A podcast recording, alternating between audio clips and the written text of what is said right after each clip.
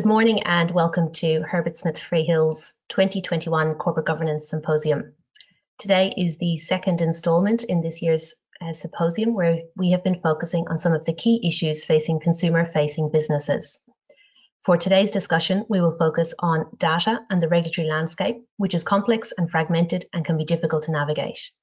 In particular, we will look at the increased interest in the overlap between data or privacy and disclosure as well as some recent enforcement patterns. This session is being recorded and in the coming days we will circulate the recording and a note on the key takeaways. There is also a Q&A function, so please feel free to submit questions and we will endeavour to answer those questions at the end. I would now like to introduce our four panellists who all advise clients across a range of sectors, including technology, retail, energy, transport, manufacturing, government and communications. Liza Carver is a competition partner in our Sydney office and a market leading competition law and regulatory specialist who previously worked at the ACCC. Patrick Clark is a competition senior associate in our Sydney office and has extensive experience advising clients involved in ACCC investigations. Christine Wong is a commercial litigation partner in our Sydney office and advises clients on significant civil litigation as well as regulatory matters and investigations. Kaman Tsoi is a special counsel based in our Melbourne office and specialises in privacy, information governance and data security. My name is Aoife Xuereb and I'm a senior associate in our Melbourne office specialising in significant consumer litigation and regulatory matters. So turning to our first topic for today, which focuses on the role of competition regulators. And Liza, you might have just explained why, why are competition regulators involved in data use, privacy and consent? Thanks, Aoife. Uh, for many, the answer to that question is not immediately obvious, but to understand competition regulators, you need to understand their frame of reference is the economic theory of market economies. And of course, they want markets to be efficient and competitive. For that to occur, consumers need to be informed and understand the value exchange that they're engaging in particularly in an online environment. An aspect of many online transactions is the disclosure of personal data by consumers. Their email address, consumption preferences, location, uh, pattern of online activity. Uh, conceptually, regulators see the decision of a person engaging online uh, with businesses as a bargain, a commercial exchange, where the consumer is providing something of value to the business, and that is data, data about themselves. So the competition regulator is concerned that consumers understand what data is being collected and how it will be used. Interestingly, uh, competition regulators also see the opportunity for competitive differentiation in service offerings um, uh, by online commercial enterprises. They see the potential for privacy and data use terms and conditions to be a competitive differentiator. And so they see uh, transparency as key to potentially the effective working of competition. And the Commission, the ACCC, has, for example, called out DuckDuckGo as a search engine that seeks to differentiate itself on the basis of privacy protection. The CMA in the UK has gone further and actually suggested that once consumers understand the nature of the value exchange they're engaging in online, well functioning markets should actually compensate them for their data. So that's the paradigm of the competition regulator. That is why they care about these matters. Thanks, Aoife. Thanks, Liza. And so regulators see an intersection between privacy and data protection laws, consumer protection and competition. Patrick, how does Rod Sims of the ACCC characterise the concerns?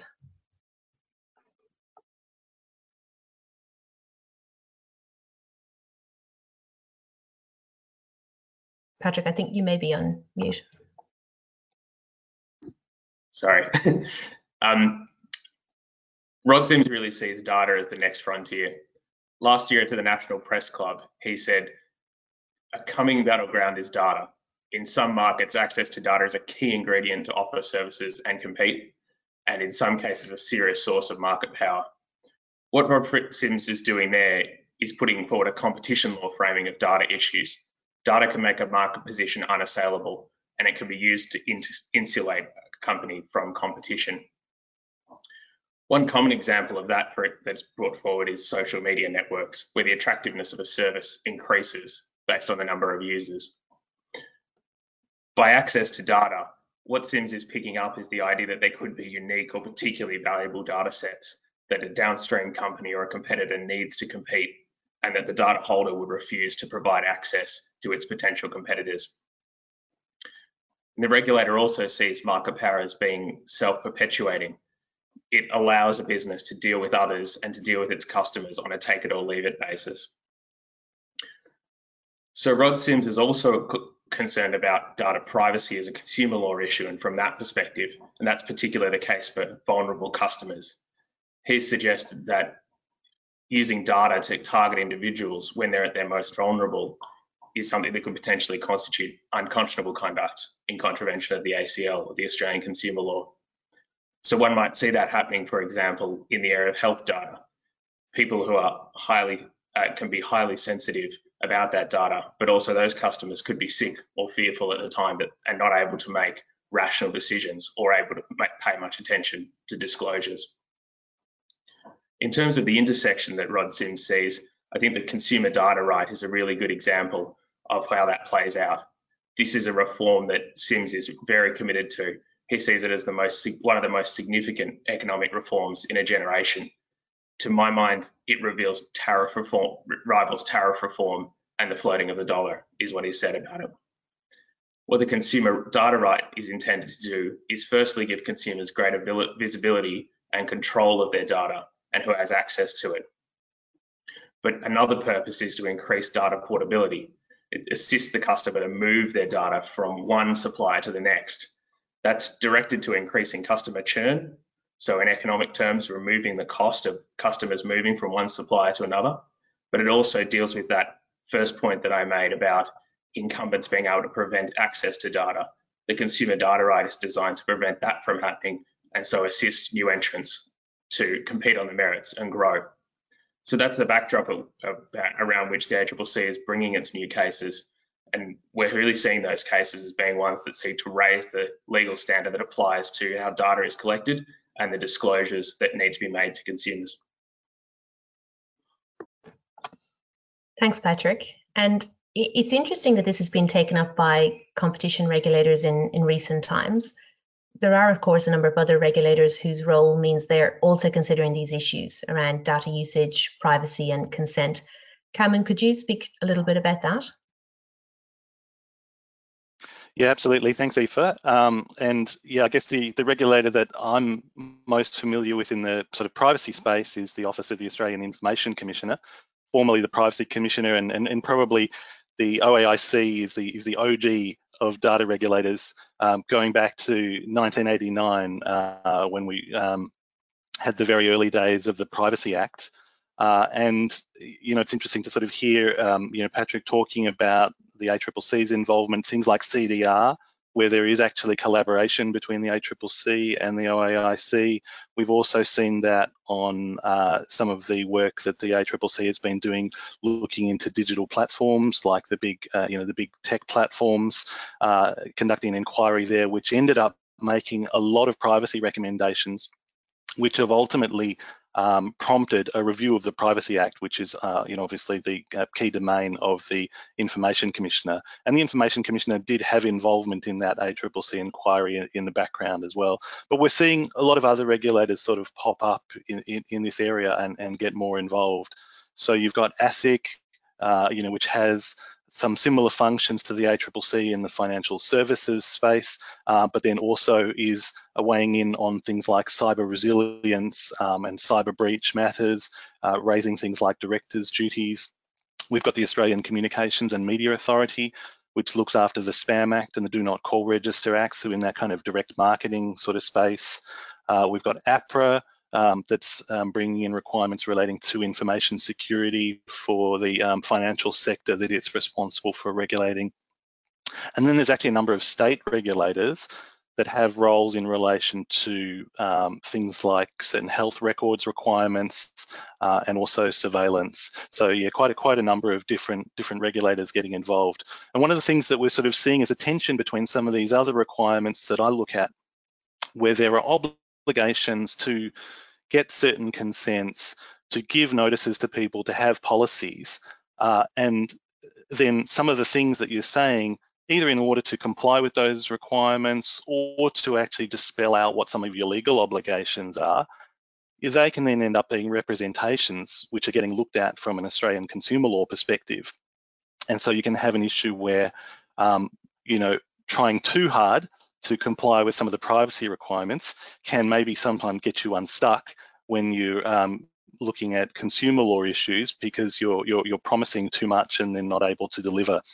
And we're seeing an increased focus with, with a lot of these regulators around these issues of notice and consent, particularly around the online platforms and social media, but we're going to sort of see that extend into other spaces, and, and that is starting to happen now. So we've had guidance from the Information Commissioner around what is what is an effective consent from a privacy point of view, and they, they say is the consent informed is it voluntary in the sense that the uh, individual has a choice? Uh, and they've been talking about something called bundled consent for many years, uh, and that you know you shouldn't be kind of wrapping up all of your consents, you know, into one massive policy or terms and conditions and expecting everybody to agree to that without having specific choices, particularly about things which are, not the necessary uses of the data to provide the service. So that sort of guidance and commentary has been around from the Commissioner for many years. What we're starting to see now is more active enforcement of those issues. We're also starting to see proposals to actually codify some of those requirements in terms of law reform. And the CDR, the Consumer Data Right, that's been the first taste of that. But there is also this Privacy Act review going on at the moment. And this is one of the issues being looked at. What is the standard of consent?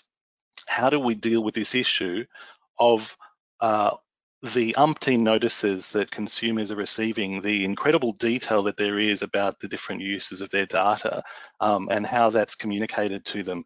What's the balance between where it's where you're not telling people enough, where you're being too vague, and when you when you're telling them too much, that they're actually sort of snowed under by the volume of information. So the reforms are potentially going to look at things like having a standard format uh, for for notices, um, potentially having uh, default positions. So the default needs to be kind of a pro-privacy default.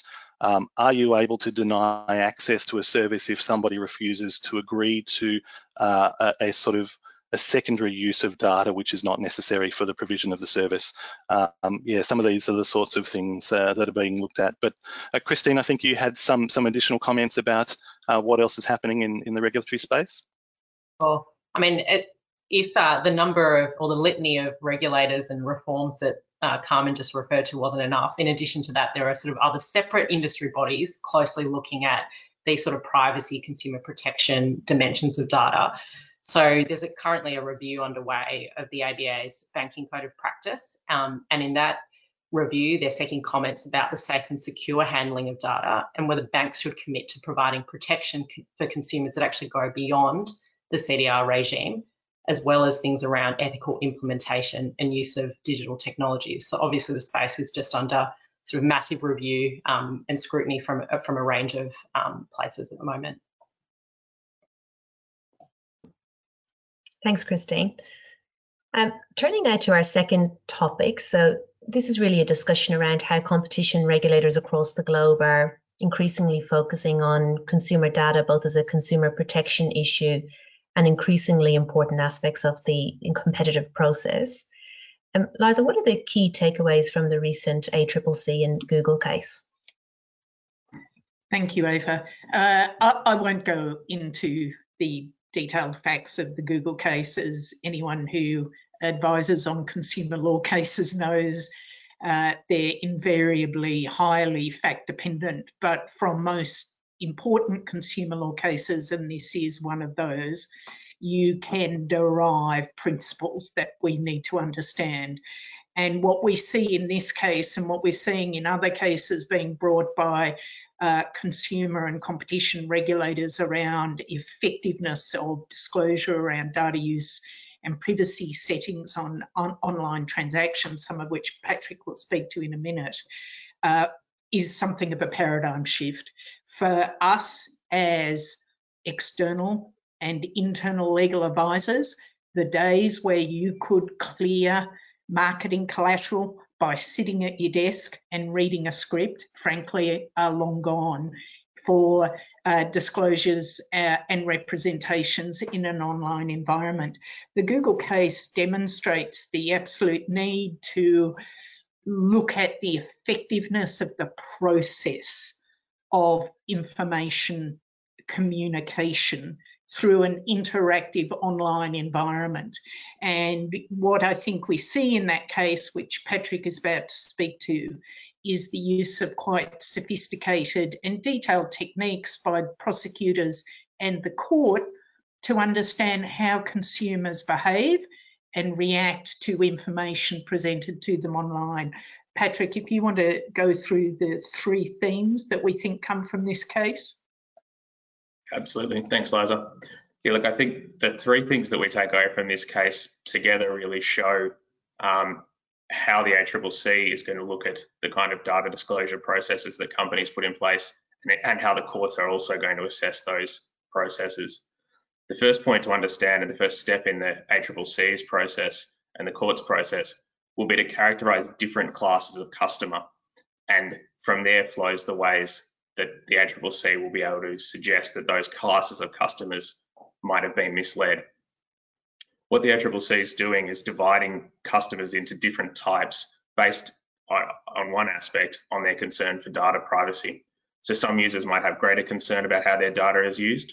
They might pay more attention to the process. They might go further into the privacy settings, but others are likely to only have a cursory look and uh, allow their data to be disclosed the different ways that these different classes will interact with the website is important. It means that legal teams need to think about adopting those different uh, classes of customer perspectives, not just thinking about the one perspective that they might apply themselves, and then thinking from there, was the disclosure sufficient or was it misleading? The second step in the ACCC's process uh, was the use of expert evidence on behavioural economics to assess how each of the customer classes would go about interacting with the website or with the app. Behavioral economics looks at the kind of irrational uh, biases that people might have, that types of people will have based on uh, what their their um, intention is. What the economists do is they ask for any particular set of navigational screens what is the cost benefit analysis for this type of customer of going further? Is there a marginal benefit in economic terms of looking further and finding out how my data would be collected and how it was going to be used? The other piece that behavioral economics adds to this is the acknowledgement that human, human behavior in dealing with these navigational processes isn't going to be purely rational. But when people do act irrationally, those decisions are to some extent predictable we can think about what the type of customer might do. Some customers are time poor. Some others are going to not be able to take into account all of the factors on a kind of cold analytical basis. And lots of people will use shortcuts to infer or make decisions about what their choices might mean. So, for example, if I've just burnt the dinner, I'm definitely just going to say accept on the food delivery app and get food as quickly as possible. And if I really trust the clothing brand that I use, then I might expect them to be a responsible company that will also treat my data well. so how the ACCC casts the classes of customer is really important to understanding firstly the setting of those behavioral biases and that really affects how the analysis of the navigation through the app or website uh, will, will be assessed by the ACCC and by the courts. And the third thing to understand really flows from those two the court in this case really undertook quite a detailed step-by-step assessment of what it took, called choice architecture. And that's really the entirety of the design of the various screens and options that users would face when they interact with the app and deciding or thinking about what users might do at each step. So it's clear as legal advisors when we're looking at these kinds of uh, apps or, or websites and thinking about how users would interact, you really need to understand that, what, that the architecture itself can actually affect how much users need to expend effort to find out about what's happening to their privacy, to their data, and what's what kind of privacy settings are. And it will affect the ways that they navigate through the app. So overall, that really means that, as Liza said, that static approach of just reading all the terms and conditions together uh, is not going to put us in a position where we can advise on the risk the company might face. The ACCC and the courts won't approach the issue in that way. They're really going to think about the customer journey. Thanks, Patrick. Um, and the ACCC, or at least Rod Sims, likes to be seen to be leading the pack internationally. Um, we saw this, for example, with the media bargaining code. Patrick, are the ACCC concerns consistent with other regulators? Yeah, look, absolutely. I think particularly with the regulators in Europe, the, C, the CMA and the European Commission, uh, there's a lot of alignment between the regulators and between Rod Sims' own position. And in fact, I even read this morning that Sims is actually speaking at a global competition review webinar today and on exactly the topic of the greater need for global coordination, uh, particularly in relation to App Store regulation. So look, there are many examples of cases overseas uh, that are dealing with similar issues to the ones that the ACCC is taking up um, here in Australia. A couple of good examples relate to Facebook. Um, the German and Italian competition regulators there are effectively have effectively been alleging that Facebook's been engaging in misleading disclosure, disclosures about its use of data. The German case in particular is quite interesting because that's taken under competition law and it's quite a novel combination of privacy and competition laws, uh, at least for Germany. And that's of course resulted in it running through all the German courts and just now this year um, being referred to the European Courts of Justice. What the allegation there was from the Federal Cartel Office in Germany is that Facebook was effectively imposing terms and conditions on its users that they couldn't opt out of. And what those terms allowed Facebook to do was to combine data that it collected from both Facebook owned websites and apps, but also non Facebook owned websites and apps, and then combine that all with the user's Facebook account. And that was, of course, used to um, assist in the targeting of advertisements. What one of the points that the Federal Cartel Office focused on was the fact that any website using the Facebook Analytics service, so that's a kind of back-end ad tech uh, service that third-party websites would use, that wouldn't be apparent to the user that data on those completely separate websites being collected about the user would ultimately be coming back to Facebook. Andreas Mundt, who's the head of the competition regulator, really put the issue in the same way as Sims puts his own market power concerns. Mundt said that it was Facebook's superior market power that meant that just requiring a user to tick the I agree box was not an adequate basis for intensive data processing. Effectively, the user has the choice only to accept the combination of all data um, being collected and used or entirely refrain from using the network. They're the kind of bundled concerns that Kaman was mentioning previously. And then I think only another really good example is just even taking a cursory look at the CMA's uh, market study into online platforms and digital, digital advertising from last year. It really is very similar to what the ACCC produced in its DPI and the issues that it's continuing to consider in its ongoing monitoring reports. They're really singing from the same hymn sheet.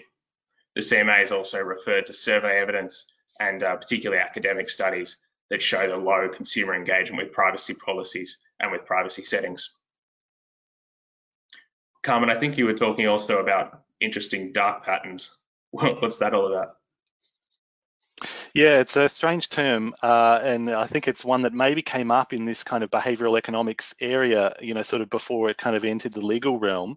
Um, but I think what we're seeing is an illustration, uh, uh, sort of, you know, not only of uh, some of these regulators sort of taking action and um, you know, based on existing laws, whereas actually new laws are being developed to kind of address this specifically. Uh, and I looked at the example of California, where their new privacy legislation, the CCPA, is now banning uh, dark patterns, as they're called, that delay or obscure the process uh, for opting out of the sale of personal information, uh, because there's supposed to be a consumer right about whether you allow your personal information to be sold to a third party, and that concept of sold is is quite broad under under that legislation.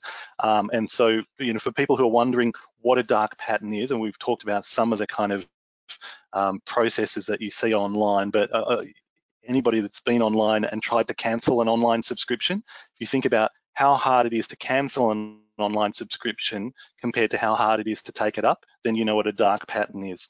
If you've gone onto one of these online services that tries to steer you towards um, using email or online chat when you require customer support uh, and have tried to find a telephone number to actually call someone and speak to someone, then you know what a dark pattern is. Thanks, Kaman. Uh, Christine, is this enforcement activity emerging with other regulators as well? Yeah, absolutely. I mean, as Kaman alluded to at the outset, the OIAC is actually been in place for quite a number of decades now, but it seems to have been spurred into more recent action by the ACCC's sort of enforcement activity as well. Um, so a couple of its recent actions really confirm its focus again on those issues of really informed consent um, to data use, and secondly, also whether organisations are taking reasonable steps to prevent misuse of data. So a key matter, and one that's first of its kind for the Information Commissioner, is the proceedings that were commenced against Facebook last year for breaches of the Privacy Act. Um, this is just one strand of the sort of global enforcement activity that Facebook is facing and that Patrick spoke about um, in Germany as well. This matter is still in its early stages here, but the allegations do have the flavour of the misleading and deceptive type conduct cases brought by the ACCC, but don't require that customers were actually misled. A key allegation is that Facebook's disclosure of personal and sensitive information of users to third party app developers resulted in that information being used for political profiling by third parties. That occurred without adequate consumer consent, it said in breach of um, APP 6. The way that the case is pled um, draws parallels with the choice architecture type evidence in the ACCC cases, with the Information, Information Commissioner saying that Facebook's service design made it difficult for users to exercise consent or control over disclosure of personal information to those third party apps. The default settings permitted the disclosure as a starting point, and it was very difficult for users to navigate the multiple layers to reverse that. As Liza and Patrick have said, that confirms that a static approach to assessing disclosure and consent comes with real risk, with regulators and courts examining much more closely the substance rather than the form of what consumers understand and are consenting to. The second key plank of the allegations is that Facebook failed to take reasonable steps to protect information from unauthorised use and disclosure, a breach of APP 11. A range of deficiencies here have been pointed to. So this, is this includes failures by Facebook to undertake initial assessments and regular reviews of whether the third-party app developers were actually complying with Facebook's terms and conditions, Facebook is also criticised for failing to maintain sufficient records of information then disclosed to those third parties. That demonstrates regulatory expectations around data governance practices and the need for them to be robust, but also regularly reviewed. It's not going to be enough to set and forget, and organisations may need to consider whether they have appropriate oversight over how information they share with third parties is then being used by those third parties. Um, that focus on broader sort of data governance policies and procedures is also demonstrated in some of the recent actions relating to cyber attacks um, that Kaman mentioned at the outset. So ASIC sort of looking at it for financial services entities under their general AFSL obligations. Um, but also the Information Commissioner has recently taken action against companies whose security systems are alleged to have been deficient, leaving customer information vulnerable in cyber attacks. Thanks, Christine. Um, we'll move shortly to our third topic, and before we do, just um, encourage everyone who's attending today's webinar to feel free to submit any questions um, through the, the Q&A function. Um, but our third topic is really picking up on some of the comments that Liza and Patrick have made before in terms of competition regulators really focusing on the online marketplace with the consequence that um, there is an increase in the practical compliance burden for businesses. Patrick, what are the key risks that you see that um, you think in-house counsel should really be aware of? I think the first one um, is really to be clear that, that the Google case is not limited in its application to just digital platforms or data-driven businesses. You know, we, we think that case could equally have been brought against a retailer, someone like David Jones um, or Woolworths. So effectively, um, these are you know issues that your business really needs to face if you're collecting customer data and in addition if you're exchanging data with third parties because of the need to disclose potentially how that data is being used after you disclose it. It really means that we've got clients dealing with these issues across lots of sectors. Energy companies collect customer data, financial businesses do, telcos do, almost every retail business does. And, uh, you know, there's the health sector as well. So I think the important thing is to acknowledge that this is a risk that lots of businesses are facing. And of course, we've been focusing on consumers because that's where the Google case is focused. But um, the application of the ACL is also extends to other business dealings, particularly with small businesses. Christine, are there any other issues you kind of see around um, this enforcement trend? Yeah, absolutely, Patrick. So, I mean, the cases are increasingly pleaded as well as both false and misleading conduct, but also as conduct that may be liable to mislead the public. And that's because the potential audience is broad, particularly when you're looking at sort of mass marketed products and services and apps. Um, so it's not just individuals that are being affected by the conduct or a class of persons, but possibly, you know, the public at large. If, if claims are brought on both those bases, that effectively doubles the potential set of contraventions and doubles the theoretical maximum penalty that companies are looking at as well. For liable to mislead the public, um, claims, that does require proof of an actual probability that the public would be misled. So the legal standard is slightly higher, but it is a really important reminder of how large the exposure can be. It could extend to thousands of affected customers. Companies could also see themselves exposed to increasing enforcement action for breaches of the Privacy Act, as we've just mentioned, um, and we're also seeing emerging class action risk um, around breach of contract negligence and other causes of action where there is data misuse.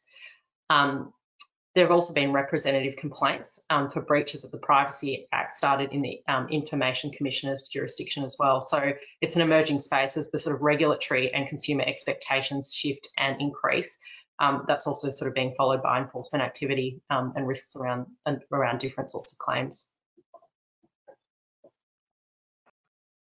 Thanks, Christine. And, Patrick, what kind of practical guidance would you give arising out of, out of all of this ACCC focus and activity, and how can those risks be managed? Thanks. Yeah, look, I think that's the really important thing um, to to pass across in all of this because we can talk about lots of different risks, but unless we really think about how best to deal with them, um, it's not particularly helpful. the first one that we think um, is, is most important to think about is that companies, are particularly the in-house legal teams, may need to update or change the way that they approach assessing risk. As Liza was mentioning before, we think there's a real change in the paradigm that needs to be adopted. Um, we need to move, make sure that we're moving from the kind of static assessment that previously was done to a much more dynamic one focused on customer classes, different customer classes, and the disclosure process rather than just the terms and conditions. And we've also talked about behavioral economics. Now, that's not to confuse the whole issue. It's just to explain that that's the, the view that the regulator will adopt. And we should always, as legal advisors, be trying to put their hat on and think about how they'll conduct their analysis. now, of course, adopting the kind of irrational or unexacting perspective uh, is not really a core skill for lawyers. But one of the other things that we're seeing is that really the marketing and design teams within the business they are actually thinking about um, these issues, these navigational processes already in the context of designing websites and designing apps. In fact, that's exactly how they think about selling their product or service. They're always focused on the customer experience, asking, what will the customer think about this? How do I get the message across as clearly as possible? How do I minimize friction um, in my navigational process? So it may be that the legal teams can actually look to the business to apply those skills uh, to assist the legal review. Kaman, yeah, I and just to pick you- up on that point, Patrick, about um, minimizing friction, uh, you know, I think some of these teams, they sometimes call them the uh, UX teams, the user experience, uh, you know, and they're sort of so focused on making the transaction flow as smooth and seamless as possible uh, to make it as you know easy as possible for the consumer to get to the endpoint and actually make that transaction. And so anything which introduces friction into that process is a concern and they're always looking for ways to streamline it. So, you know, that's always going to be the challenge uh, where you sort of, you know, have those teams sort of working together um, with, with the legal teams to sort of work out, well, what do you need to actually tell people from, from a legal perspective, uh, you know, is that there's always going to be that tension between those legal issues, those consents that you need to obtain, you know, essentially being viewed as as friction in the process, and sort of how do you kind of resolve that? And so some of that will be finding ways to actually um, integrate that as smoothly as possible in the, into the process. But at some points, there may also need to be sort of an assessment of do we need all of these consents? Do we need to use all of this data for all of these purposes? Uh, and sometimes you might be actually weighing that up. Um, particularly where it's, you know, we've moved past the days of everything being able to kind of exist in a, uh, you know, sort of 10 page set of terms and conditions, and you can cover, you know, every imaginable use of data in, in those. Once you need to start getting consent from consumers for uh, individual and distinct uses, well, how prepared are you to actually introduce that friction into the process in order to get those consents? And so you're, you're really weighing up what is the value of the data and what is the value of that use of the data. Yeah, thanks. Thanks, Kaman. And look, I think with all of that, what we can see is there's lots of different processes that can be uh, happening at a business when these, you know, the new products being developed, legal's working in one stream, marketing's working in another. And indeed, one of our um, uh, attendees has sent through the question, what practical steps can in-house take to address both from a data, data privacy perspective, the, uh, the issues that legal are facing, and also the review of the terms and conditions, particularly when we've got limited times and time and resources. I think the only thing that we can recommend there was exactly the next point that we're about to move to. Um, this dynamic assessment of a process is it takes more time uh, than what previously would have been done. Uh, you know, it's not really something that can be dealt with with a, a sign off by legal at the very end of the process. I think what we'd recommend is that uh, in-house counsel seek to be ensure that they're involved as early as possible. um, when these kinds of processes are being considered as well, you know, previously you could change a word in a headline, you could change what the the um, the key message was, and hopefully still fit that within the format. But when we're looking at processes, we've really found dealing with clients that even what we might think of as legal advisors being very simple edits, you know, can we just add a new link or can we add a new line here, actually involves a lot of engineering work in the back end um, and sometimes just can't be done by product launch. So again, I think this the only way through that is to engage as early as possible with the business. Um, I guess you need your antenna out to find out what product's happening uh, way before they um, before they are close to launch. But it also means that this needs to be a process that is constantly under review and something that you know the C-suite and the board is aware of as being an important issue. Um, I think that assists the business to know um, that these processes are something that's need to be looked at by legal carefully, and that if they're not in contact with you, then that can actually cause real issues for the C-suite, real delays, um, and real difficulties. So I think what flows from that is, is really the understanding that this is going to need to be an ongoing process of review. And that's also the case because the business is collecting data and using data and likely to, that's likely to change uh, exactly what's collected and why it's collected over time, which means that the disclosure is inevitably going to change. In fact, lots of clients that we're dealing with at the moment know that they want to collect the data, feel that it must have some value in future, but they actually don't know what to do with it yet um, that can take can really create real issues. Kaman, I think you were saying there's a couple of yeah. touch points that you see when increased risk can arise. Yeah, absolutely. And I, I, guess just on that point you're making, Patrick, about you know sort of engaging early and sort of being involved in the process rather than just having a sign off at the end.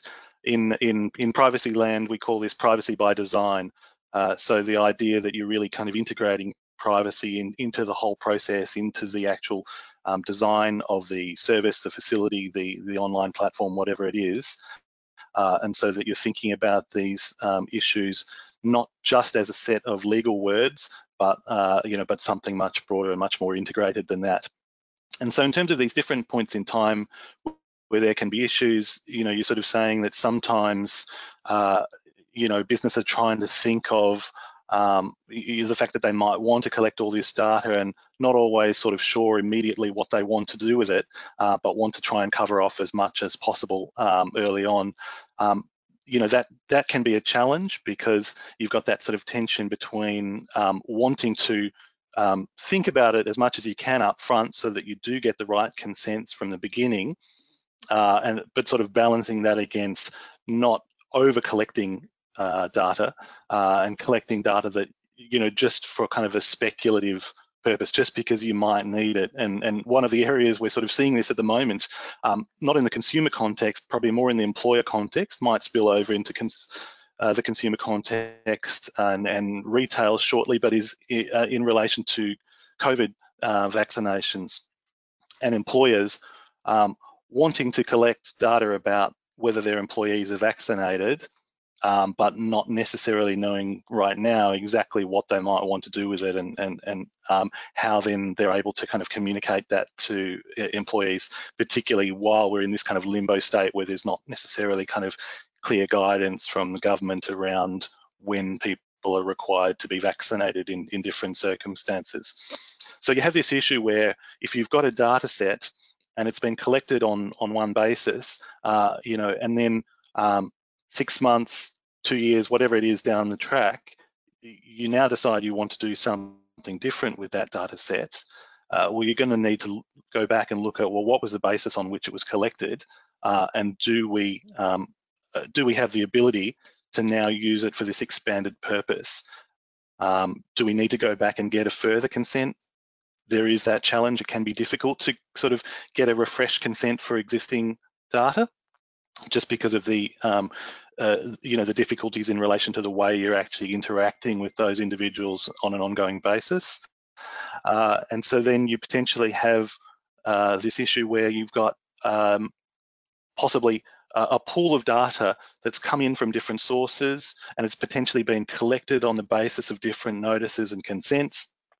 And so you then have that issue about how do you actually reconcile what can you do with the data? Do you just take the, the sort of lowest standard and apply that across the board? Or do you do this thing a little bit like what we're seeing in, uh, you know, in, in these ACCC cases, where you're actually dividing consumers into in, into different categories, and and and that's that is part of what um, it, what these organizer, uh, organizations are doing already um, in a commercial sense, maybe more than a legal sense. You know, they call it uh, customer segmentation.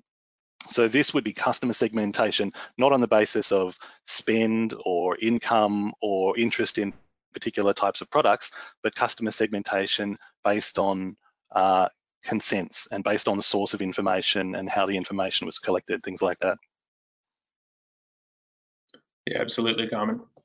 And look, I think the only other practical point that we would uh, probably remind people about is that in assessing the profile, the risk profile of the business, you can't forget to consider the overlay, at least in the ACCC's case, of its focus on competition. So it might be relevant to think more broadly um, in assessing the risk of particular data collection process than just whether the customer is misled. The ACCC is going to apply its market power lens. It would think about, if it ever got interested, why are you collecting the data? Are you using it to have an unfair advantage or are you using to lock customers in? And it'll also think about, the ACCC will also think about uh, the bargaining imbalance between customers and the business. Has there been a fair uh, exchange is effectively what they're thinking about. So those factors are ones that we would keep in mind um, because they might be the difference between just a tough discussion with the ACCC and becoming the next test case.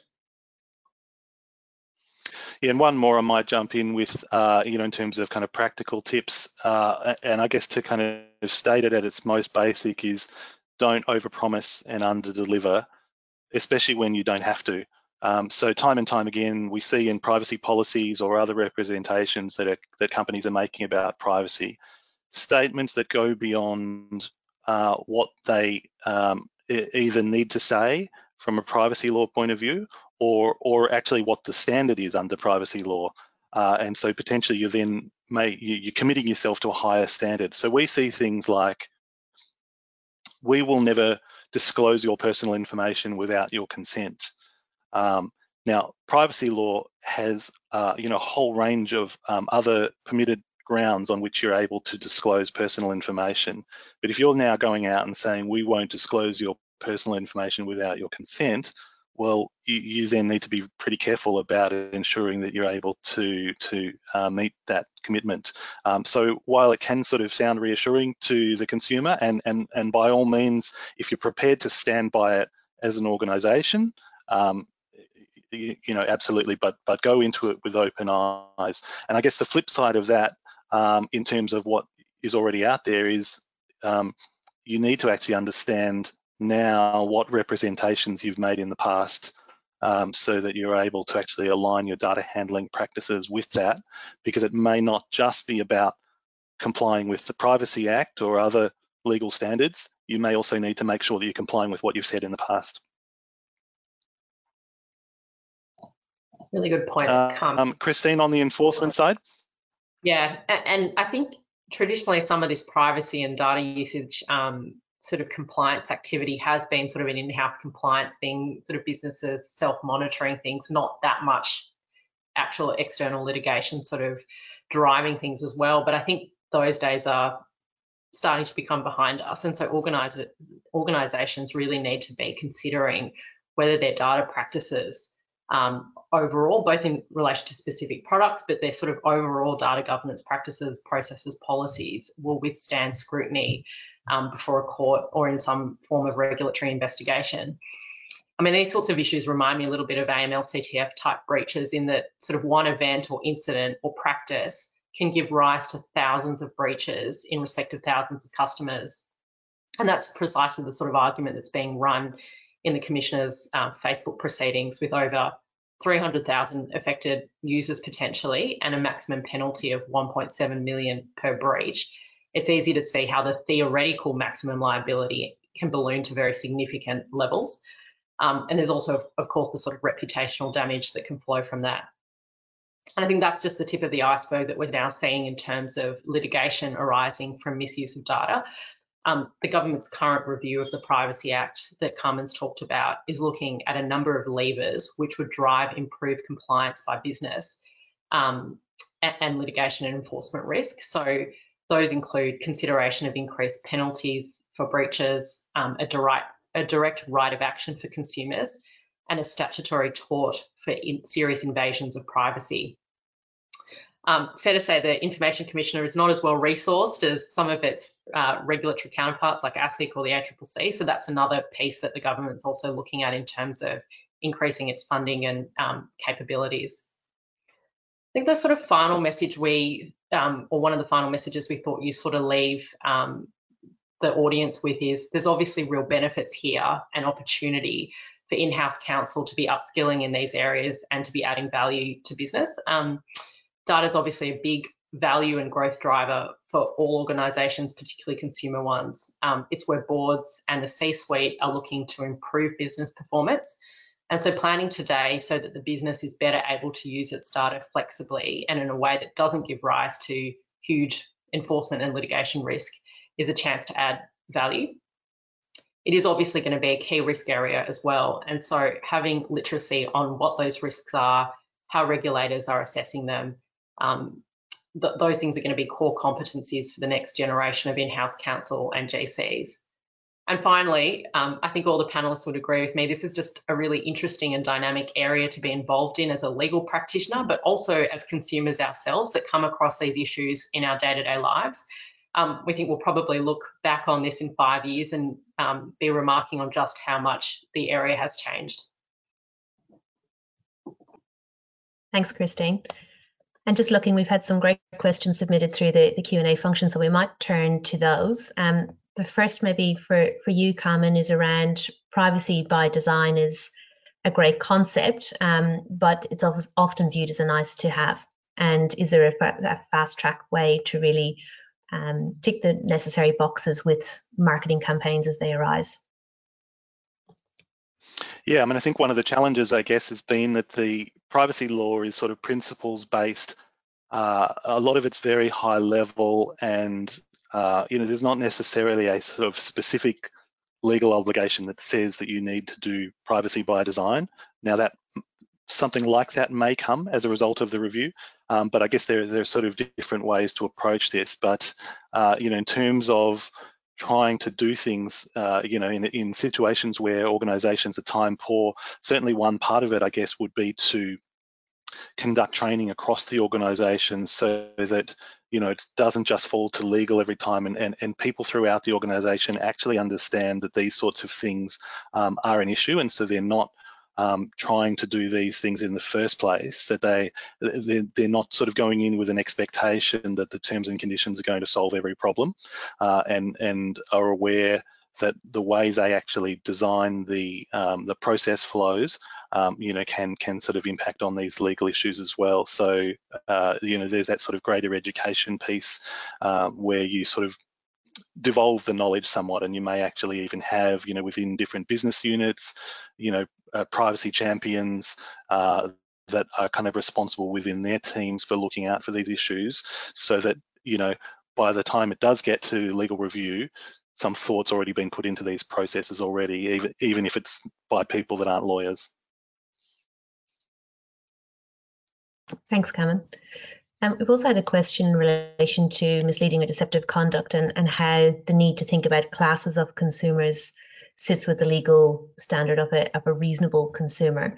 Um, a really great question and, and one that I might just throw open to the panel generally to um, to hear people's thoughts. I, might start with that, Ava. Uh, I think this concept of the reasonable consumer is often um, misunderstood as the conception of a reasonably rational hypothetical person, and that is the benchmark against which we assess the effectiveness of communications and disclosures. That's actually not the legal standard. The legal standard applied in misleading and deceptive conduct cases is to look at the target audience uh, with all the complexities associated with who that target audience might be, their cognitive capacity, their level of education, their time availability, their proficiency with the language, and look within that audience for, if you like, the reasonable member of those subclasses, uh, having regard to that full spectrum of, of the audience that one is likely to be trying to communicate with with an online uh, communication, which is, after all, often a broadcast to the world. What I think is fascinating about one of the fascinating things about the Google case, and it's not unique internationally, the Europeans were ahead of the curve on this, is the introduction of behavioural economics in understanding classes of consumers and how they react to information and process. After all, and I've often been mildly entertained by this thought, arguing these cases in court. Here we are, a bunch of um, uh, university educated professionals submitting propositions to an even more elevated university educated individual in the form of a judge about the behaviour of people in the general community, which is not something that a judge can take judicial notice of. So the introduction in the past, the courts tried to inform themselves through survey evidence. And to be frank, I think uh, the use of uh, poor survey evidence has discredited the practice in ACL cases. And we now have this new paradigm, which is trying to help us, uh, university educated professionals, talk to another university educated professional about how the, the full gamut of an audience of consumers might react to information and behavioural economics, I think, going to is going to change the paradigm there. So, who is the reasonable consumer? Um, I, I think that is a question that could misdirect people. Thanks, Liza. I mean, it's a fascinating development seeing behavioural economics um, and how that's going to play out. Patrick, were you going to add to to Liza's comment? I was just going to add that, yeah, it's it's um it's why the characterization of multiple classes of consumer is so important to the Google case. You know, that's how we see the flow from the class to how that class interacts or could interact um, with the navigational process that the app or the website involves, and where the behavioral economics comes in to help think about the different biases um, that that particular class might have. So I think you know, looking at the Google case, it's it's not particularly long. This section um, would be really potentially really helpful for in-house counsel to see how are the ACCC characterising the type of class, and by characterising in a particular way, how are they then linking that to the expected behavioural biases that they then say lead to the misleading outcome. So there's a link through that process um, that actually follows the navigational process. Thanks, Patrick. And I think it's it's a topic that we could devote another um, one-hour session to easily. I think, given all of the various um, interesting aspects of it. But um, conscious of the time and really just to thank our panelists and our valued clients for taking time out of your day to to join us today. As always, we are welcome. We welcome the opportunity to continue the conversation and are very happy to discuss any further questions that you might have. Um, our third and, and final instalment in this year's symposium will take place next Thursday, the 26th of August at 1.30, and you can register by using the instructions contained in the invitation for this event. Um, next week, Jason Betts and Ruth Overington from our market leading class actions team will be joined by Julian Schimmel, principal of Maurice Blackburn, and Gavin Beardsell from Omni Bridgeway to discuss the class action risks emerging for consumer facing businesses in what has been an unprecedented 12 months in the Australian class action landscape. We look forward to seeing you then. Thank you for your time and stay safe. Thanks, everyone.